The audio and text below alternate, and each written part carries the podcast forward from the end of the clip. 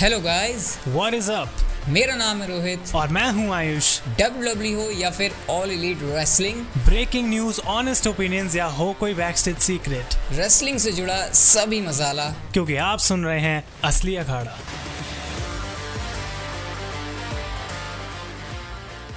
तो gas welcome है आपका एक बार फिर से असली अखाड़ा के नए एपिसोड में और कल आपको नाइट वन की हमने रेसलमीनिया के बारे में चीज़ें बताई थी, हमारी मैच की रेटिंग्स बताई थी। आज नाइट टू हो चुकी है रेसलमीनिया थर्टी एट हो चुकी है पूरी तरीके से खत्म। तो आज जो रेसलमीनिया के अंदर चीज़ें हुई हैं, थोड़ा सा डिटेल में जाकर उनके बारे में बात करेंगे। ऑब्वियसली बड़े मैचेस हैं greatest WrestleMania main event of all time भी आज हुआ है। उसको हमने कितनी रेटिंग दी? सब कुछ होगा इसके अंदर तो आ, आपको हर बार की तरह एपिसोड को जो है बिल्कुल एंड तक देखना है। और हाँ गाइज़ एक बात मैं आपको बता देता हूँ स्पॉटीफाई के ऊपर अगर आप ऐसे सुन रहे हो तो यार फॉलो ज़रूर कर लेना और नोटिफिकेशन जो है ना उसको भी ऑन कर लेना क्योंकि उससे ना हमारी थोड़ी सी हेल्प होती है हमारे एपिसोड की ऐसे रीच बढ़ने में। तो आई होप आप लोग इतना सब तो करोगे। तो आयुष नाइट टू भी खत्म हो चुकी है। एक क्या पूरा थॉट क्या है नाइट टू के ऊपर तेरा? मैं ये बोलूँगा कि अगर जो हमें फाइनल देखने को मिला रोवन रेंज और ब्रॉक लेसनर के बीच में। उसके बारे में हम डिटेल में भी बात करेंगे मैच की, लेकिन एक्सपेक्टेशन पे डेफिनेटली वो चीज़ उतरी नहीं है। और ओवरऑल अगर मैं नाइट टू की बात करूँ आई थिंक मेरे लिए personally night one better show था। इसका मतलब ये नहीं है कि नाइट टू बेकार थी, लेकिन आई थिंक डब्ल्यू डब्ल्यू के पास बहुत कुछ था। आज भी दिखाने को इंटरेस्टिंग चीज़ें थी।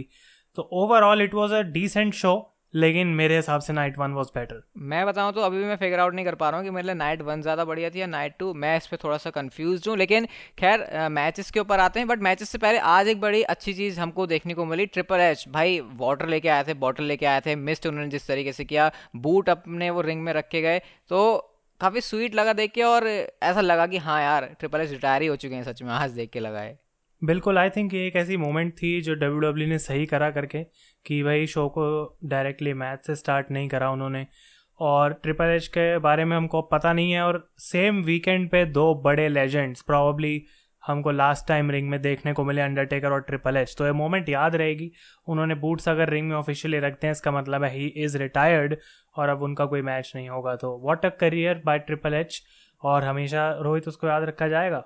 बिल्कुल, उसे हमेशा याद रखेंगे। और ट्रिपल एच का इस तरीके से रिटायरमेंट सही नहीं है बट खैर, अब जो होना होता है, उसे क्या कर सकते हैं? तो ट्रिपल एच स्टार्टिंग में ऐसे भी नहीं की, लेकिन फ़र्स्ट मैच की बात करते हैं नाइट टू के रॉ टैग टीम चैंपियनशिप्स के लिए match Riddle and Randy Orton versus Alpha Academy versus हमारे स्ट्रीट प्रॉफिट्स तो एंटरटेनमेंट के हिसाब से क्या रहा आयुष तेरे इस मैच में?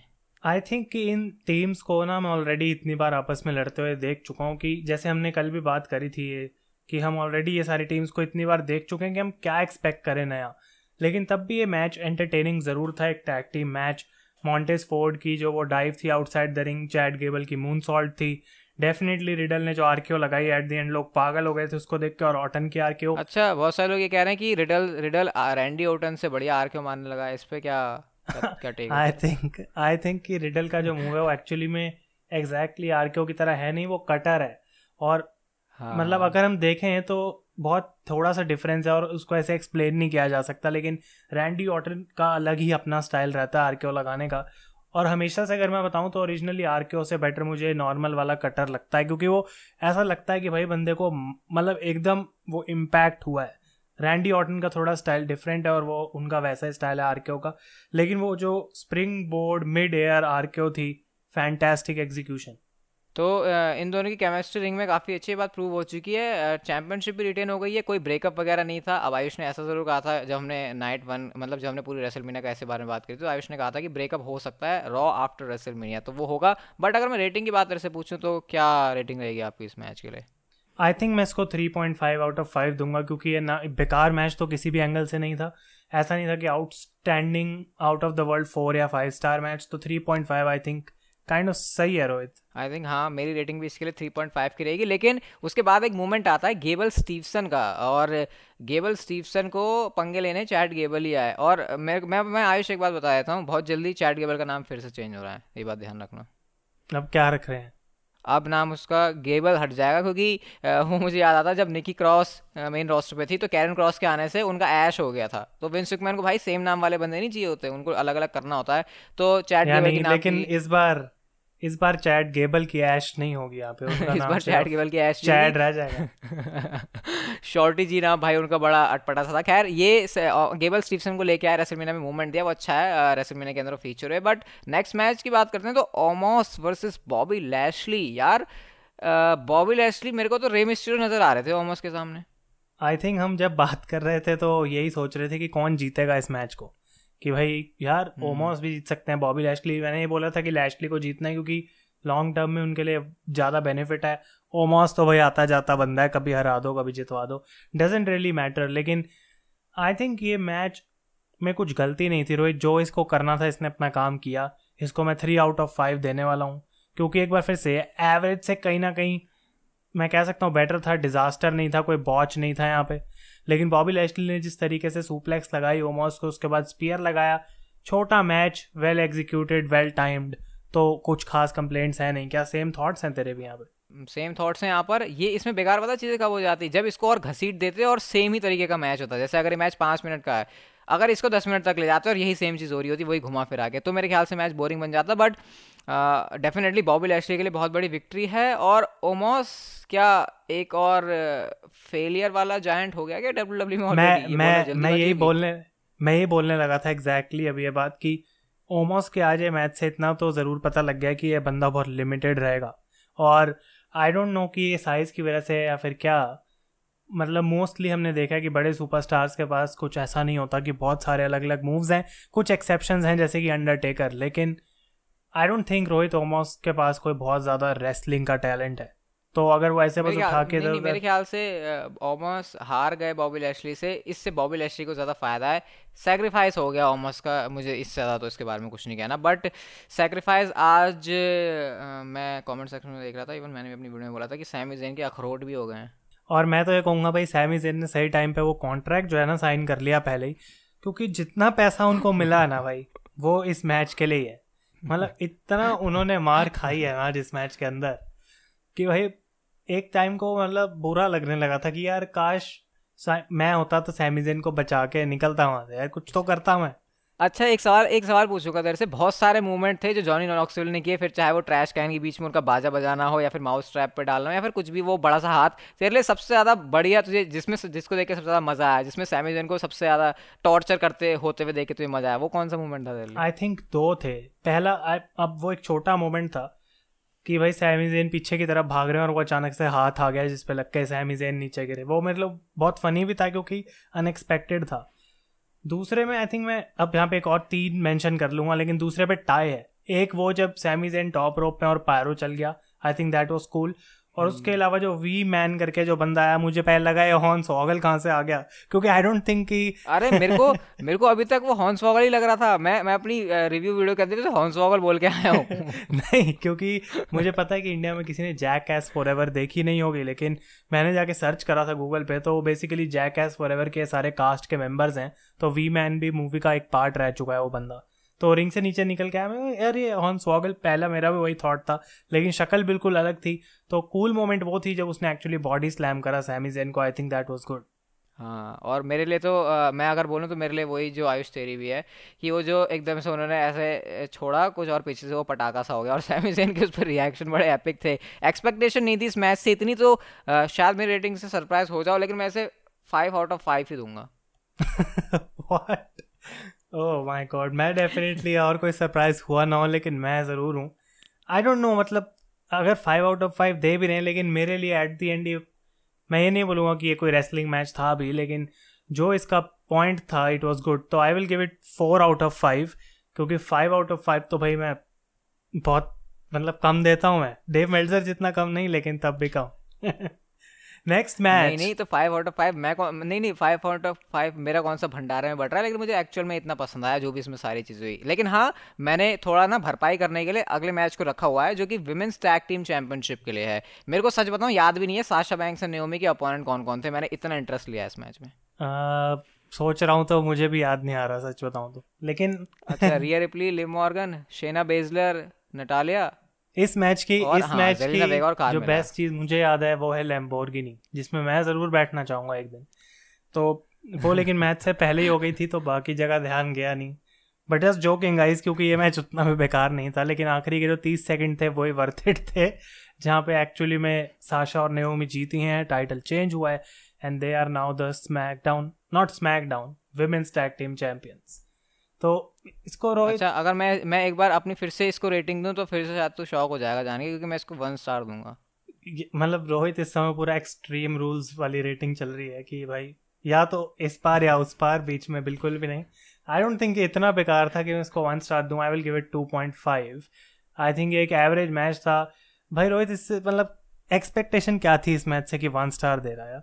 मेरी कुछ मेरे को इतना अरे मैंने ये मैच इंस्टा पे लाइव करते हुए देखा और मैं देख रहा था इसे और मैं बस इसमें इसको इसके ख़त्म होने का ही वेट कर रहा था। मुझे इसमें ज़रा सा भी इंटरेस्ट नहीं कि कौन जीत रहा है क्या हो रहा है। तो मेरे को जब इसमें इंटरेस्ट ही नहीं है तो मैं इसकी ये भी नहीं देख रहा हूँ कि रेसलिंग हुई है या फिर नहीं। तो भाई मेरे लिए तो वन स्टार है क्योंकि मैं हमारी जो रेटिंग का सिस्टम है वो ये नहीं है कि रेसलिंग कैसी है। हमको उस मैच ने कितना एंटरटेन किया ओवरऑल सारे एस्पेक्ट को देख के तो इसलिए भाई मेरी वन स्टार है यार इसमें। ये सच में मुझे बहुत लेकिन जो अगला अगला जो मैच था उसमें आई डोंट थिंक कोई डिसइंटरेस्टेड था। सब लोग इसका इंतज़ार कर रहे थे बहुत ज़्यादा।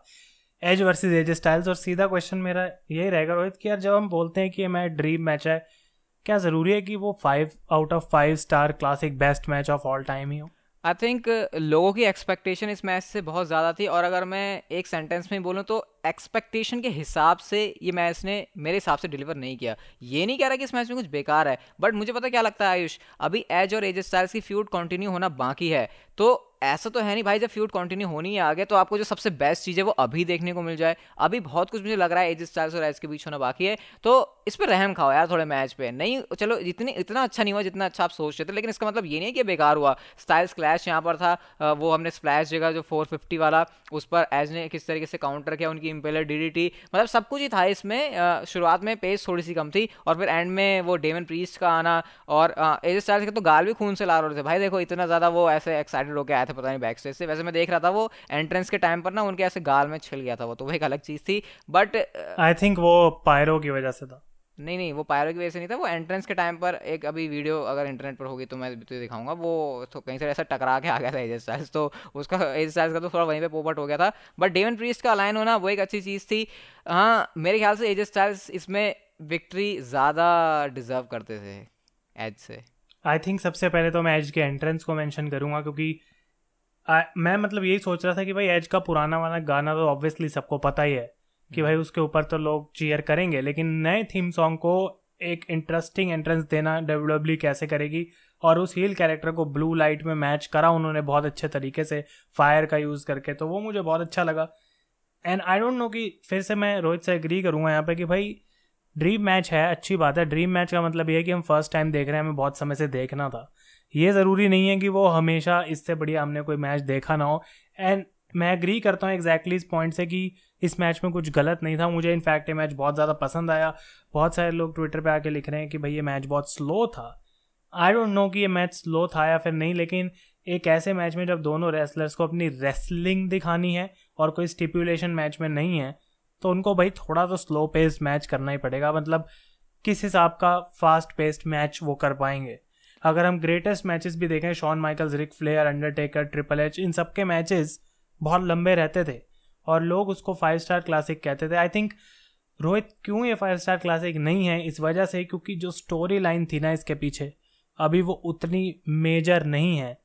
कि जब इसका एंड हो मैच का तो हम कहें भाई मज़ा आ गया हाँ तो मैं वही तो कहना जैसे चाह रहा हूँ शुरुआत हो रही है एज स्टाइल्स और एज की। अभी ये पहला इन, इनका हमने ऐसे इनको आमने सामने देखा है। ये आगे जाके जब होगा तो चीज़ें सुधरेंगी यहाँ पे। और मेरी रेटिंग तो यार यहाँ पे मैं इसको फाइव में से फोर दूँगा क्योंकि मेरे को पसंद आया ये। मतलब जितना लोगों को नहीं आ रहा मुझे आया भाई फोर स्टार रेटिंग के हिसाब से है ये मेरे लिए मैच मुझे इनफैक्ट जो एंडिंग हुई आई थिंक बहुत लोग एंडिंग से भी खुश नहीं थे कि इतने बड़े मैच को कैसे खत्म करा।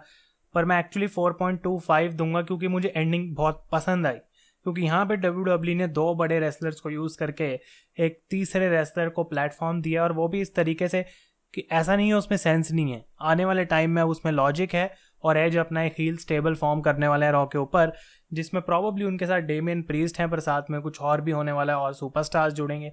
तो मैं उसके लिए इंटरेस्टेड हूँ, हो सकता है एज स्टाइल्स दूसरी तरफ़ अपना कोई स्टेबल फॉर्म करें। और फिर एज के स्टेबल के अगेंस्ट उनका मैच हो फ्यूचर में। तो डब्ल्यू डब्ल्यू ने आई थिंक एक नई यहाँ पे किक ऑफ़ करी है स्टोरी एंड लेट सी कि क्या होता है। लेकिन जो अगला मैच था रोहित मतलब ये था भी क्यों रेसलमेनिया पे? I don't know the New Day versus Sheamus and Ridge Holland नहीं डब्ल्यू डब्ल्यू इस मैच के बारे में कितना केयर करती है वो इसी से हमको पता चल गया ना कि नाइट वन के ऊपर जब उनको उन्होंने इस मैच को ऐसे टाइम वाइम की वजह से हट आउट हो दिया कुछ भी कर दिया तो भाई जब जो मैच जिसके लिए जिस नाइट के लिए शेड्यूल्ड है वो वहीं पर नहीं हो रहा तो दूसरी नाइट पर क्या वो कुछ बड़ा कर देगा? बस एक ही चीज़ सही थी कि बिगी वाले जो कपड़े हैं जो रिंग गियर है वो था कोफी और एक्जेवियर वुड्स का और बस उसी वजह से मैं इस मैच को दो स्टार दे दूँगा। और मैं दो स्टार दूँगा इस वजह से क्योंकि मुझे आज देखने को मिले बुच मतलब ये मतलब आई डोंट नो इसमें इससे पहले कि मेरा मैच पे ध्यान गया भाई शेमस तो ब्रोक किक लगा रहे थे आउटसाइड द रिंग तो मैं, मैंने सोचा यार मैच चलो शुरू होगा उससे पहले खत्म हो गया। तो आई डोंट नो क्या था इसकी बुकिंग अच्छा, का बुच इतना बुच इतना जोश में क्यों भरा रहता है? वो क्यों मारने को जाता है सबको? उसके अंदर कितनी आ गया उसको बेचारे को कहीं तो यूज़ कर लो। वो कह रहा है कि मुझे पहले बुच बुलाना बंद करो तुम फिर मैं थोड़ा सही करूँ। आई डोंट नो वो नाम मेरे दिमाग से अब कभी जाएगा नहीं कि कौन किसी को बुच बहुत फनी है आई डोंट नो दो स्टार लेट्स मूव ऑन इससे ज़्यादा स्टार एक्चुअली में मैं अंडरटेकर की अपीयरेंस को दूँगा क्योंकि उन्होंने पीछे मुड़ के थैंक यू बोला एटलीस्ट इसके बाद हम बात करते हैं प्रॉब्ली बेस्ट चीज़ की इस शो पे. और हाँ हम मेन इवेंट पे अभी नहीं पहुँचे हैं गाइस बेस्ट चीज़ Pat McAfee versus Austin Theory wow मतलब पैट मैकेफी ये ये ये पैट मैकेफी को इतने उछलना कूदना ये ये कहाँ अंदर छुपा के रखते हैं वो? वो उनके अंदर ना वो जो जो अंदर भरा पड़ा है वो शिंस्के नाकोमोरे की एंट्रेंस पे वो दिखाते हैं। वरना एक्चुअल में क्या कुछ कर सकते हैं किसके वो केपेबल है वो आज उन्होंने फिर से प्रूव कर दिया। वैसे तो एडम कोल के साथ उनका पहले मैच हुआ था पहले से ही पता था हमको कि पैट मैकेफी इतना अच्छा रेसल करते हैं। बट वो ऐसे कोई ऐसे रिंग किससे वो कैनवस से इतना ऊपर कैसे कूद सकता है भाई? मैंने नहीं देखा इससे पहले कोई मैंने तो नहीं देखा किसी को डब्ल्यू डब्ल्यू में ऐसे करते हुए। और डेफिनेटली एंट्रेंस भी मैं मेंशन करूँगा पैट मैकेफी की जो सेवन नेशन आर्मी वाला थीम सॉन्ग बजा। मतलब बहुत ज़्यादा वर्ल्ड वाइड पॉपुलर वो गाना है। और वो इसी वजह से गाना बजाया गया था ताकि पैट मैकेफी को लोग उस गाने के थ्रू सपोर्ट कर सकें चीयर कर सकें, क्योंकि सारे लोग उस गाने से फेमिलियर रहते हैं, हर स्पोर्ट्स में वो बजता है। लेकिन वो सारी चीज़ें हटाने के बाद विंस मिकमैन को रिंग साइड पे बिठाया गया इस मैच के लिए, था, ताकि लोगों की अटेंशन रहे। तो सारे ऐसी चीज़ें करी गई थी इस मैच में, ताकि लोग इस मैच को, ऐसा नहीं है कि हाँ भाई, दो अननोन लोग लड़ रहे हैं, हम क्या करें? विंस को रखा गया वहाँ, ताकि लोगों की अटेंशन रहे। और ऑब्वियसली फिर पैट मैकिफी की जो परफॉर्मेंस थी I think it was outstanding Adam Cole के साथ जो उनका मैच था, वहाँ मुझे पता लग गया था कि भाई, ये बंदे में है दम। और आज एक बार फिर से एक नेक्स्ट लेवल तक उस चीज़ को पैट मैकेफी लेके गए। अब रोहित, क्या हम इसको और विंस वाले मैच को एक साथ रेट कर रहे हैं या फिर हम पूरी मोमेंट को स्टार्ट से लेके ऑस्टिन के जाने तक रेट कर रहे हैं? आई थिंक विंस और पैट मैकेफी के मैच को अलग से रेट करने का तो कोई सेंस है नहीं, क्योंकि इसमें विंस हुकमैन की रेसलिंग को मैं उतने नंबर से दूँगा जितने मैं उनके चेहरे के एक्सप्रेशंस को दूँगा, जो उन्होंने काम करके दिखाया है। तो विंस हुकमैन की रेसलिंग भाई, क्या ही एक्सपेक्ट कर मतलब इस मैच को रेट करके हम विंस हुकमैन की ना बेइज्जती करने वाली बात होगी। मतलब हम क्यों करें भाई इस मैच को रेट इस मैच का वो पर्पज़ ही नहीं था, बस इस मैच का पर्पज़ था कि विंस हुकमैन को ऐसे टेलीविज़न पर आना है, एक मैच हासिल करना है। और फैंस को खुश करके घर भेजना है। मेरे ख्याल से यही था। तो मैं तो इस सेगमेंट को ओवरऑल ही रेट करूँगा। पूरे ऑस्टिन थियरी वाली चीज़ को sorry Stone Cold Steve Austin वाली चीज़ को भी मिला के भी। पहली नाइट को तो हमको पता था आयुष कि स्टोन कोल्ड आने वाले हैं, लेकिन दूसरी नाइट पर स्टोन कोल्ड का आना, ये डेफिनेटली थोड़ा सरप्राइजिंग था। आई थिंक आई थिंक कि विंस मिकमैन और स्टोन कोल्ड की मीटिंग चल रही थी और विंस ने ऐसे बोला कि भाई स्टोन कोल्ड क्या यार एक मैच लड़ना है? स्टोन कोल्ड ने बोला, नहीं। तो विंस ने बोला यार चल मैं भी लड़ लूँगा यार तू लड़ेगा। तो वो तो विंस ने बोला कि चल दोनों एक एक मैच लड़ते हैं। एक दिन तेरा हो जाएगा एक दिन मेरा हो जाएगा। और लोग खुश हो जाएँगे। आई थिंक एक म्यूचुअल डील थी।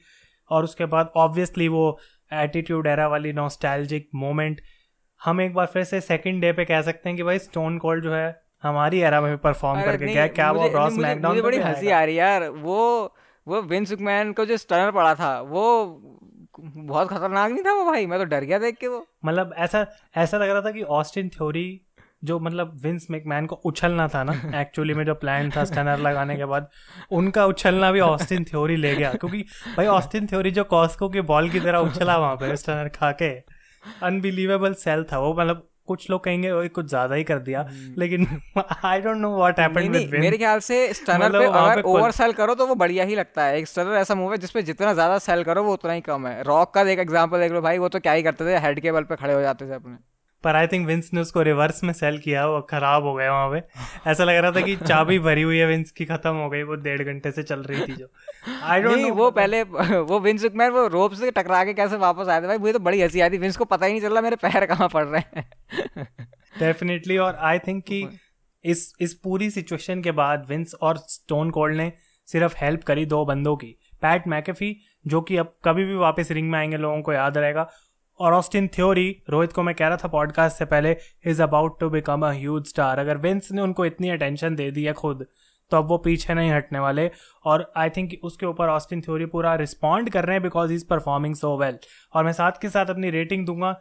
अब यहाँ पे कुछ लोग रह सकते हैं सरप्राइज़ लेकिन पूरी ये जो मोमेंट देखने को मिली, और मैंने बोला था ये बेस्ट थिंग है on today show five out of five और ये including match moment Stone Cold stunners everything I think it was awesome हाँ अब जब मैं five out of five John and Oxford और सैमी जैन के मैच को दे सकता हूँ तो यहाँ पर भी मेरी rating five out of five out of five ही है क्योंकि मुझे नहीं लगता यहाँ पर कुछ कमी थी बट एक जगह आयुष बहुत बड़ी कमी थी greatest WrestleMania main event of all time, title unification, champion versus champion, new undisputed champion, Roman Reigns जो आज बन गए अगेंस्ट मैच था ब्रॉक लेसनर यार कुछ ज़्यादा ही ख्वाब नहीं सजा दिए हम लोगों ने या डब्ल्यू डब्ल्यू ने हमसे सजवा दिए? कहाँ कहाँ गलती हो गई भाई ये? आई थिंक कि डब्ल्यू डब्ल्यू अपने खुद के ट्रैप में फंस गई, क्योंकि इतने टाइम से the greatest of all time match नहीं होने वाला था, ये बात हम जानते थे। हमने इस पे अलग से एक पूरा पॉडकास्ट बनाया था कि क्या ये द ग्रेटेस्ट मैच होगा, और हमने एग्री करा था कि वो नहीं होने वाला है, क्योंकि उसको करना मतलब ये है कि तुम्हें बहुत कुछ नेक्स्ट लेवल का चाहिए, जो कि इस मैच में नहीं था। लेकिन आई थिंक क्योंकि डब्ल्यू डब्ल्यू इसको ऐसे बिल्ड तो कर ही रही थी ऑलरेडी रोमन रेंज और ब्रॉक लेसनर के बीच में हम इतने सारे मैच देख चुके हैं और प्रॉबली वही सेम प्रोड्यूसर है जो आज का मैच भी बुक कर रहा है।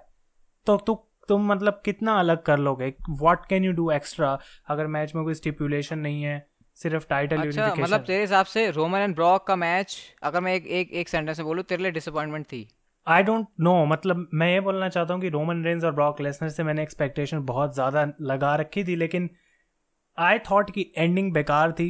मैच बिल्कुल वैसा था जो कि मैं एक्सपेक्ट कर रहा था क्योंकि इसके अलावा आई डोंट थिंक अच्छा बेकार यहाँ पे क्यों था? मैच का रिज़ल्ट जो आउटकम था वो या फिर बुकिंग रिज़ल्ट से तो मैं बिल्कुल भी मुझे कोई प्रॉब्लम नहीं है क्योंकि आई डोंट थिंक कि रोमन रेंज को यहाँ हारना चाहिए था क्योंकि दो महीने से मैं बोल रहा हूँ Roman Reigns is going to win तो उससे मुझे कोई प्रॉब्लम नहीं थी लेकिन जिस तरीके से ब्रॉक लेसनर हारे आज मैच के अंदर आई थिंक कि ब्रॉक लेसनर की क्रेडिबिलिटी की भाई यही इकलौता बंदा है, जो शायद रोमन रेंज को हरा दे, वो अब खत्म हो चुकी है। आई डोंट थिंक कि क्राउन ज्वेल नहीं, ब्रॉक लेसनर के अंदर पता है एक बहुत बड़ी चीज़ क्या फैक्टर लूज हुआ है? ब्रॉक लेसनर जब भी किसी मैच में आते थे तो हमको वो मैच देखने में इसीलिए मज़ा आता था, क्योंकि हम सोचते थे, यार ब्रॉक थोड़ी हारेगा, ब्रॉक थोड़ी हारेगा। बट रोमन रेंज से इतनी बार हारने के बाद मुझे लगता है वो चीज़ अब नहीं होने वाली आगे ब्रॉक लेसन के साथ। और मेरे को भी इस मैच के रिज़ल्ट से कोई प्रॉब्लम नहीं है। रोमन रेंज का जीतना है डब्ल्यू डब्ल्यू का सही डिसीज़न है। बट बुकिंग बेकार थी यार। मैं तो भाई रॉक की एक्सपेक्टेशन भी ला के रखा था यार। तूने मेरी गलत एक्सपेक्टेशन लगवा दी थी पॉडकास्ट के एपिसोड में। आई थॉट कि जब शो खत्म हुआ दस मिनट जल्दी तो रॉक वहाँ पे आएँगे या कुछ तो होगा। लेकिन वो एक ऐसी चीज़ थी जिसने मुझे बहुत ज़्यादा डिसअपॉइंट करा। एंड आई नो कि मोस्टली जो लोग थे मेजोरिटी इस बार ब्रॉक लेसनर को एज द विनर देखना चाहती थी कि भाई कुछ चेंज करो। इतने समय से रोमन रेंज चैंपियन है। पर एक पॉइंट मैं यहाँ पे मेंशन करना चाहूँगा कि भाई देखो सिंपल सी बात है। रोमन रेंस को अगर बिल्ड करना है उस जॉन सीना वाले लेवल तक तो उस फ़ेज़ के थ्रू जाना पड़ेगा जिसके थ्रू जॉन सीना भी गया एक पॉइंट पे। एंड दैट इज़ कि वो कभी हारता ही नहीं है। और आई रिमेंबर कि जॉन सीना जब 2005, 6, 7, 8 में ऐसा कोई पॉइंट था कि जब सीना हार जाए सबको लगता था हारने वाला है बट जॉन सीना वॉन ये सेम चीज़ चल रही है रोमन रेंस के साथ तो मुझे उससे कोई प्रॉब्लम नहीं है बट आई थिंक कि डब्ल्यू डब्ल्यू को यहाँ पे कुछ क्लेवर या फिर कुछ सरप्राइज़ बुक करना चाहिए था। ब्रॉक लेसनर को एटलीस्ट और क्लोज आना चाहिए था इस मैच के इससे पहले कि यह मैच खत्म होता है।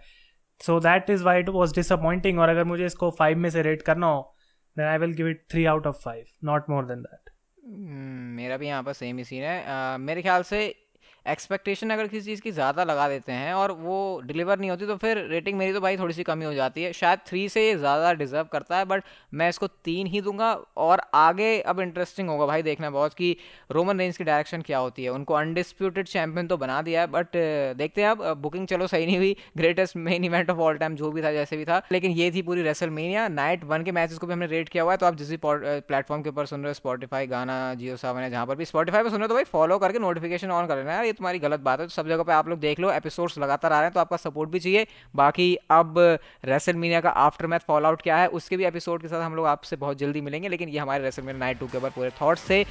ठीक है फिर लाइक सब इसमें लाइक सब्सक्राइब नहीं होता फॉलो वगैरह जो भी है कर लेना। हम मिलते हैं आपसे अस्सी अखाड़ा के नेक्स्ट एपिसोड में। तब तक के लिए goodbye and take care